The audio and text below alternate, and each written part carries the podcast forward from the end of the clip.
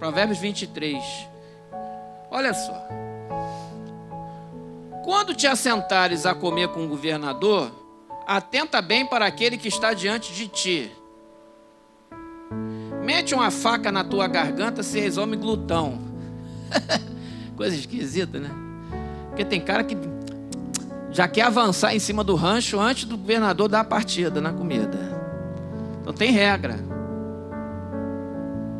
Mas a Bíblia fala no 3: Não cobice os seus delicados manjares, porque são comidas enganadoras. Irmão, meio político hoje está assim. Mas tá não, sempre foi assim. Olha essa passagem. Quando te assentares para comer governador, atenta bem para quem está diante de ti. Mete uma faca na tua boca e seres homem glutão. Não cobices os seus delicados manjares, porque são comidas enganadoras. Cuidado, hein? Quer manjar. Não, rapaz, vai por aqui, tu vai se dar bem, vai, nananã, vai se dar bem. Daqui a pouco o cara se compromete. Nananã, tá preso. Daqui a pouco se compromete, o nome vai para lama. Daqui a pouco se compromete. Ah, Cuidado. Cuidado. Não que você não deva se relacionar, mas com muito cuidado. Não te fatigues, olha o 4. Isso é engraçado, né? Uma sociedade capitalista falar assim. Não te fatigues para seres rico, não apliques nisso a tua inteligência. Porventura fitarás os olhos naquilo que não é nada? Bom, ontem eu falei aqui para os jovens. Nós somos mordomos nessa terra, daquilo que Deus nos dá para administrar, porque de fato nada levaremos dela, irmãos. Nada levaremos dela, tudo vai ficar. Ficou até rimou. Eu não preparei esse verso, não. Rimou aqui, não rimou? Tudo vai ficar. Nós somos mordomo. Se Deus te deu, usa para a glória de Deus. Está entendendo? Se Deus está te dando, Saiba que isso é servo e não senhor. A riqueza não pode ser senhor da tua vida, ela tem que ser servo, escravo. Dinheiro é escravo. O dia que dinheiro for senhor, ele te dominou. O dia que o dinheiro for a coisa mais importante, não que o seu trabalho, que você trabalha, e que você se fatiga debaixo do sol, não seja justo você desfrutar. Claro, isso é dom de Deus, é Deus que te dá. É justo. Mas ficar, contemplar a beleza do ouro que você não vai levar e morrer por causa disso sem saúde, sem mirar aquilo que Deus tem para te usar? Deus pode te dar, mas use o que Deus te dá para a glória dele. Ensina os teus filhos no caminho que deve andar, pois mesmo quando ficar velho, não se afastarão dele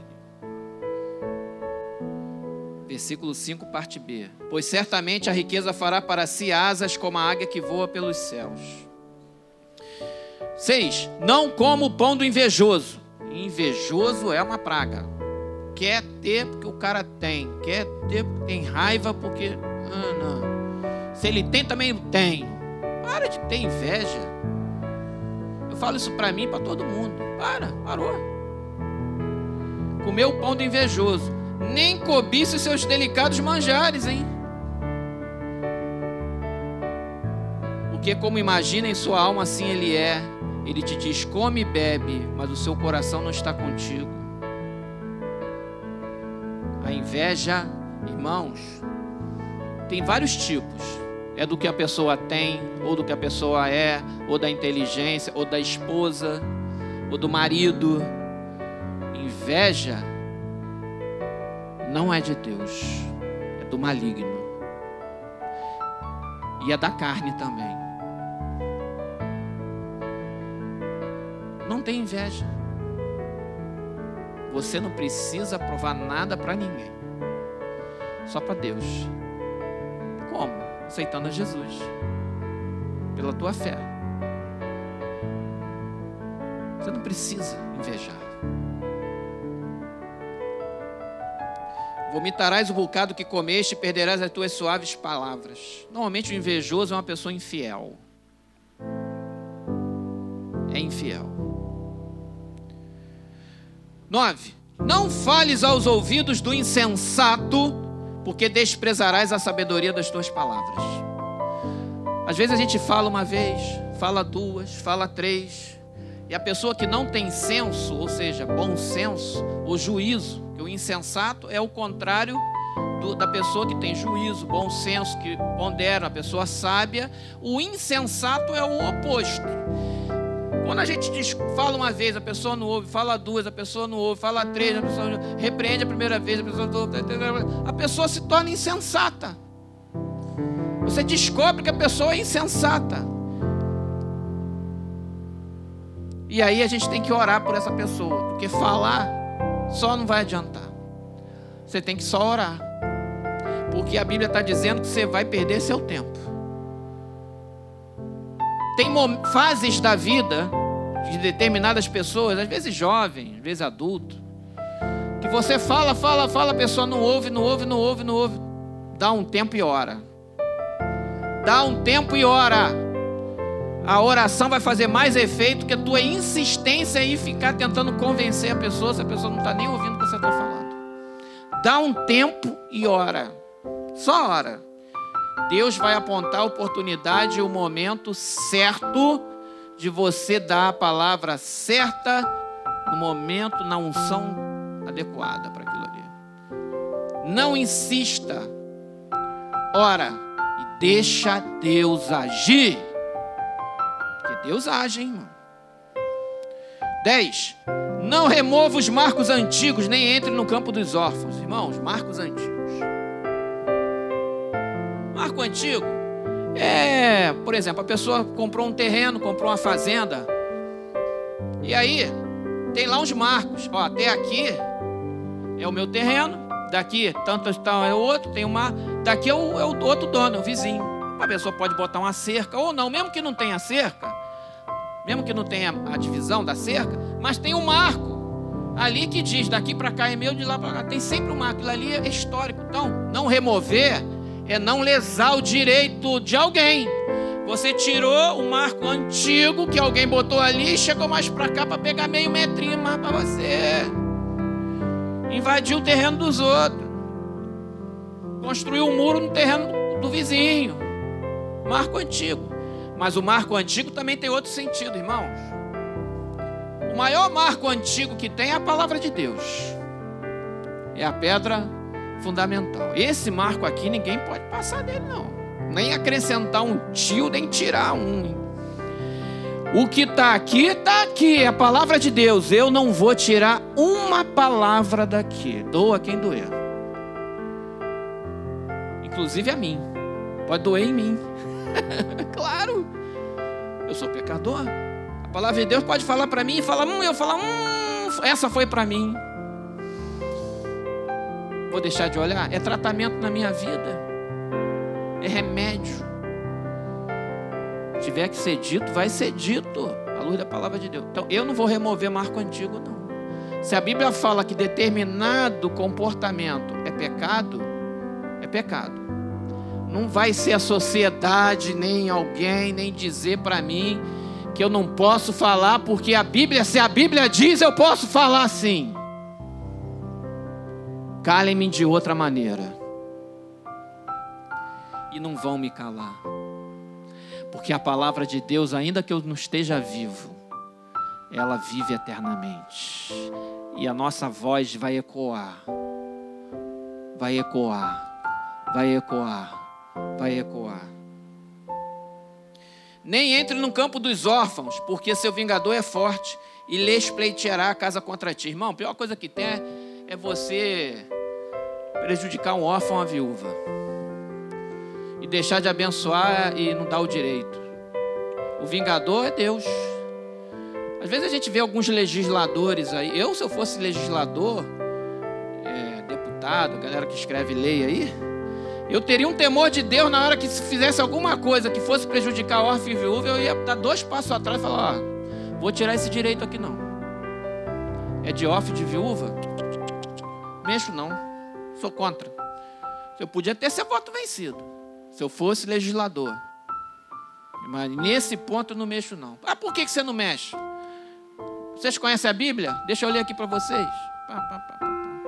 Eu temo a Deus, cara. Mas a igreja, que não está sujeita a essas questões, se tiver um órfão, uma viúva em dificuldade, ela vai chegar junto, é nossa obrigação. A gente chega junto até de quem não é órfão e viúvo também. Mas se especialmente se for, nós vamos atender a necessidade desses irmãos e irmãs e pequenos que estiverem nessas condições de uma maneira dobrada, especial. E aí, a partir do 12, a Bíblia fala: aplica o coração ao ensino. Opa! Às vezes a gente perde muito tempo, sabia? O dia a dia da gente hoje, acontece muita coisa. Tudo bem, a gente tem que se divertir, a gente olha a rede social, a gente tem lazer, mas a gente gasta muito tempo com lazer, rede social. Perde-se muito tempo. Eu estou batendo nessa tecla há algum tempo já. Vamos ajustar o nosso gasto de tempo. Foco na boa parte. Eu estou pregando para mim, tá? Em primeiro lugar. Mas é para a igreja toda. Vamos dar foco naquilo que edifica não perde muito tempo, não. Aplica o coração ao ensino e, as outras, e os ouvidos às palavras do conhecimento. Irmão, pastor Denivan está tendo um trabalhão para fazer o Bom Dia Igreja. Tem a turma da mídia que faz a edição, bota lá no canal, é só clicar e ouvir. Cinco minutinhos, normalmente. Às vezes é menos, às vezes é um pouquinho mais. Cinco minutos. Ouçam, irmãos. Ouçam. Bom dia, igreja. Lê a Bíblia. Então, aplica o coração ao ensino e ouve as palavras do conhecimento. Ensino. Não, aí vamos falar de criação de criança. Não retire da criança a disciplina, pois se fustigarem com a vara, não morrerá. Naquela época, quem levava palmada de papai e mamãe aí, sabe? Agora, sociedade é uma hipocrisia muito grande, né? Mas tudo bem. Mas a Bíblia fala para você não retirar da criança disciplina, hein? Disciplina é amor. É amor, hein? Aí a Bíblia diz assim: ó, tu fustigarás com a vara e livrarás a sua alma do inferno. Eu quero livrar a minha alma do inferno, é do meu filho também. Quero que eles vão para o inferno, não. Então tem que disciplinar, ajudar eles, para que eles sejam homens de bem, servos de Deus. Eu quero eles no céu. Aí volta Deus falando com a gente: Filho meu, se o teu coração for sábio, alegrará-se também o meu. Olha, acho que Deus olha do céu, quando vê um pouquinho de sabedoria na gente, Deus dá um sorrisinho. Ele melhorou. Eu tenho pedido a Deus sabedoria. Eu tenho. Pastor Denivan, Pastor Roberto. Eu tenho essas duas semanas sentindo meu coração. É engraçado, né? Porque a gente às vezes tem estudo, títulos, formações, mestrado, não sei o quê. Mas eu senti no meu coração, estou falando, estou abrindo aqui para os irmãos uma intimidade minha com Deus. Falei, Deus, me dá sabedoria. Tem um versículo que fala: se você pedir sabedoria a Deus, Ele lhe dá, sem te jogar no rosto, sem jogar na cara, sem, sem nada, Ele te dá. Peça. Eu falei, eu quero. Quero ser mais, tendo mais sabedoria. Eu, assim, eu dizer que ao longo da vida, da experiência cristã, a gente vai tendo mais sabedoria. Isso é normal. Eu hoje tenho muito mais sabedoria do que eu tinha 10 anos atrás. Claro. Mas eu tô, continuo pedindo. Se, se você parar de pedir isso, irmão.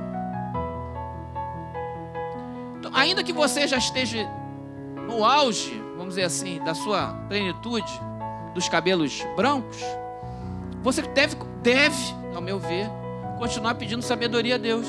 Porque Deus sempre vai ser muito mais sábio do que nós, em qualquer idade que nós estejamos, irmão. A sabedoria de Deus é profunda demais, então a gente tem que estar sempre pedindo.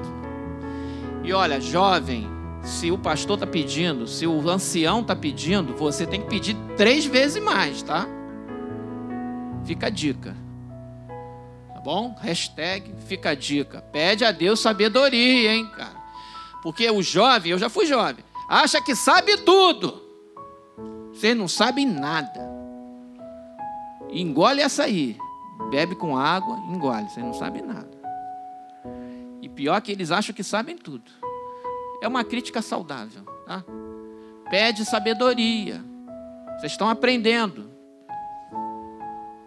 Se eu estou aprendendo, vocês não estão? Ah, conheço, cara. Eu já passei de várias etapas aí. Pede sabedoria, não vai na arrogância, não. Não vai na marra, não. Exultará o meu íntimo quando teus lábios falarem coisas retas. Ó oh, Deus falando. Não tenha o teu coração inveja dos pecadores. Primeiro, falou para não comer o pão do invejoso. Agora Deus está falando: não tenha teu coração inveja dos pecadores. Aquele cara é mó ímpio aí. O cara tem até ilha, avião, iate. O cara se dá bem, mó ímpio. O cara é mó ímpio. Isso é inveja do pecador. Deixa ele para lá com a ilha dele. Tu não sabe nem a, o, a aflição da alma dele. Tu não sabe. Tu sabe se ele dorme, se ele não dorme. Tu sabe qual é a briga que ele tem dentro de casa? Sabe qual é o vício que ele enfrenta? Você acha que ele, esse cara, ali, ó, Facebook, tudo é lindo. A, a, foto, antigamente não tinha Facebook. A foto da revista, manchete, aquelas fotos lindas, super produzidas, tudo é lindo, cara. Aí tu olha aquilo, é o sonho, é o filme, é isso, gente, é um sonho. Mas a realidade não é, está muito longe daquilo. Você não imagina. Pensa, o cara estava querendo pegar metade da fortuna dele e dar para ter sossego. E não consegue. Não consegue ter o sossego que ele tanto deseja. Não tem inveja do pecador. Antes, no temor do Senhor, perseverarás todo dia. Inveja do pecador. Sabe qual é a nossa paz? Aquela paz de Deus não tem preço, irmão. Eu falo assim, graças a Deus que eu estou longe desse negócio, porque ah, é muito bom deitar na minha cama, do meu ladinho, no meu cantinho, virado ali, com meu luz, ah, pá, e deitar ali e falar, ah, glória a Jesus. Saber de dessa vida desregrada do mundo, não. Não, vou, não podemos ter inveja, nem velho, nem adulto, nem os jovens. Não cai nessa onda, não, só porque a galera faz, porque tá lá bombando, a balada de não sei o que, bababá. Temor do Senhor perseverarás todo dia, porque deveras haverá bom futuro. Não será frustrada a tua esperança. Deus é fiel, irmão. A fidelidade do Senhor. Estamos no ano da fidelidade. Ouve, filho meu, e ser sábio. Guia retamente no caminho o teu coração. O caminho de Deus é esse, vou entrar. Não esteja entre os bebedores de vinho, nem entre os comilões de carne. Aí o cara te oferece bebida alcoólica. Ah, toma aí, tal, não sei o que. Sai fora da bebida alcoólica. Aquilo vai te viciar, rapaz. Não bebe. Sai fora, não entra, não. Se tu não beber, tem que. Para brindar tem que ser com álcool. Ih, já, já te ouvi tanta coisa. Então, nós aqui na igreja brasileira, meu amor, nós não bebemos bebida alcoólica. Aliás, a maioria das igrejas, algumas tomam na ceia, tem igreja na Europa que o pessoal toma. Agora, cara, lá é que nem o índio na tribo que anda nu, cara. O problema é do índio. Eu não sou índio. Não é porque eu ando na tribo que eu vou andar nu, cara. Eu não sou o índio. Eu não sou da tribo. Está entendendo? O índio é da tribo. Eles andam assim. Lembra que o pastor José falava lá na tribo que ele foi lá? E aí, por causa disso, que o pastor vai aproveitar e vai andar de tanguinha nu? Não, eu não sou o índio, cara. Eu sou da igreja brasileira. For lá para Portugal, para Itália, para França, para não sei o quê, que os caras têm uma outra cultura. Cara, aí a gente vai no céu, a gente conversa sobre esse assunto. Aqui na terra nem vale a pena perder tempo com esse assunto. Lá no céu a gente se entende. Mas mesmo assim a Bíblia fala para não se embebedar. E eu vou dizer, aqui para vocês, não sejam, sai fora desse negócio de bebida alcoólica. Estou falando isso para todo mundo. Porque o beberrão e o comilão caem em pobreza, e a sonolência vestirá os trapos do homem. Aí já é o oposto do cara que busca a riqueza. Olha só, é o preguiçoso. Sai fora! A sonolência vestirá os de trapos o homem. Tá dormindo muito, meu filho? Acorda cedo. Vai estudar ou então vai trabalhar. Vai estudar, então tá, tá com saúde? Tá doente? Não. Então vai estudar ou vai trabalhar. É o que Deus está falando, a palavra de Deus. Ah, eu vou beber, eu vou comer, eu vou dormir. Ah, vamos ver, vamos ver se cai um coco na minha cabeça. Abre, eu bebo o coco. A sonolência vem tirar de trapos o homem. Trapos. O cara vai ficar pobre. Por quê? Porque não estudou, porque não trabalhou, porque não correu atrás, principalmente quando era mais novo, porque dá tempo, você está com mais gás. Depois tu vai ficando mais velho, vem filho, vem isso, vem aquilo, tu vai. As limitações naturais da vida. E se você não semear antes a boa semente, lá no tempo de jovem, como é que você vai colher depois que tu for velho? Ouve teu pai que te gerou e não despreze a tua mãe quando vier envelhecer. Ouve teu pai, mesmo velho, hein? Compra a verdade e não a vendas. Compra a sabedoria, a instrução e o entendimento. Olha, se você quiser comprar, compra a verdade e não a vendas. E não venda, compra a sabedoria. Pede a Deus a instrução e o entendimento. Isso tem valor eterno. Grandemente se regozijará o pai do justo, e quem gerar um sábio nele se alegrará. Quem é que tem filho bom, sábio? O pai olha, a mãe olha, dá aquela alegria dá aquele júbilo que nenhum dinheiro compra. Então, na casa de Deus, o filho, a filha está na casa de Deus, aí tu olha, ai que bom, meu filho está na igreja. ai, dá uma alegria. Não tem dinheiro que paga isso. Deve ver teu filho, teu neto, deve na igreja. Oh, meu Deus. Alegre-se o pai e a tua mãe, regozija que te deu a luz. Regozija a tua mãe. Aí vem o versículo 26, que para mim é o ápice, que é assim o clímax. Dá-me, filho meu, o teu coração, e os teus olhos se agradem dos meus caminhos. Oh, meu Deus! Olha que Deus está falando para mim, para você. Me dá teu coração. Me dá ele todo. Não me dá só uma partezinha, só um pedacinho, não me dá todo ele para mim. Dá-me, filho meu, o teu coração, e os teus olhos se agradem dos meus caminhos. Quando os teus olhos se agradarem da vontade de Deus, dos caminhos que o Senhor tem para você, daquilo que é o melhor, perfeito e agradável, a sua alma vai se encher de paz e alegria no Espírito Santo a tua vontade vai começar a coincidir com a vontade de Deus, porque você deu o teu coração para Deus. O pedido do teu coração vai ser o pedido de Deus e ele será atendido. Dá o teu coração para Deus nessa manhã, você que me vê na internet, você que está aqui no.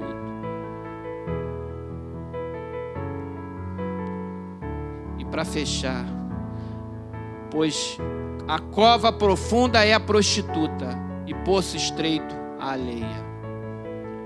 Foge da prostituição, foge da mulher alheia, foge, foge, foge, como José fugiu da mulher de Potifar. Foge, foge. Deus quer te libertar, mas você tem que fugir com a tua perna. E Deus quer santificar e quer tratar com você.